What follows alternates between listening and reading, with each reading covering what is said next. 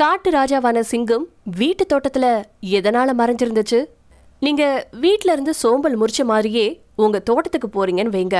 அப்போ தோட்டத்தோடைய புதர் வேலிக்கு இடையில பயந்து போய் உட்கார்ந்து இருக்கக்கூடிய ஒரு சிங்கத்தை பார்த்தா உங்களுடைய மனநிலை என்னவா இருக்கும்? அப்படி ஒரு சம்பவம் தான் கென்யாவில் நடந்திருக்கு. கென்யா நாட்டுல கியாங்வா அப்படிங்கிற பகுதியில ஒருத்தர் தன்னோட வீட்டு தோட்டத்துல சிங்கத்தை பார்த்திருக்காரு.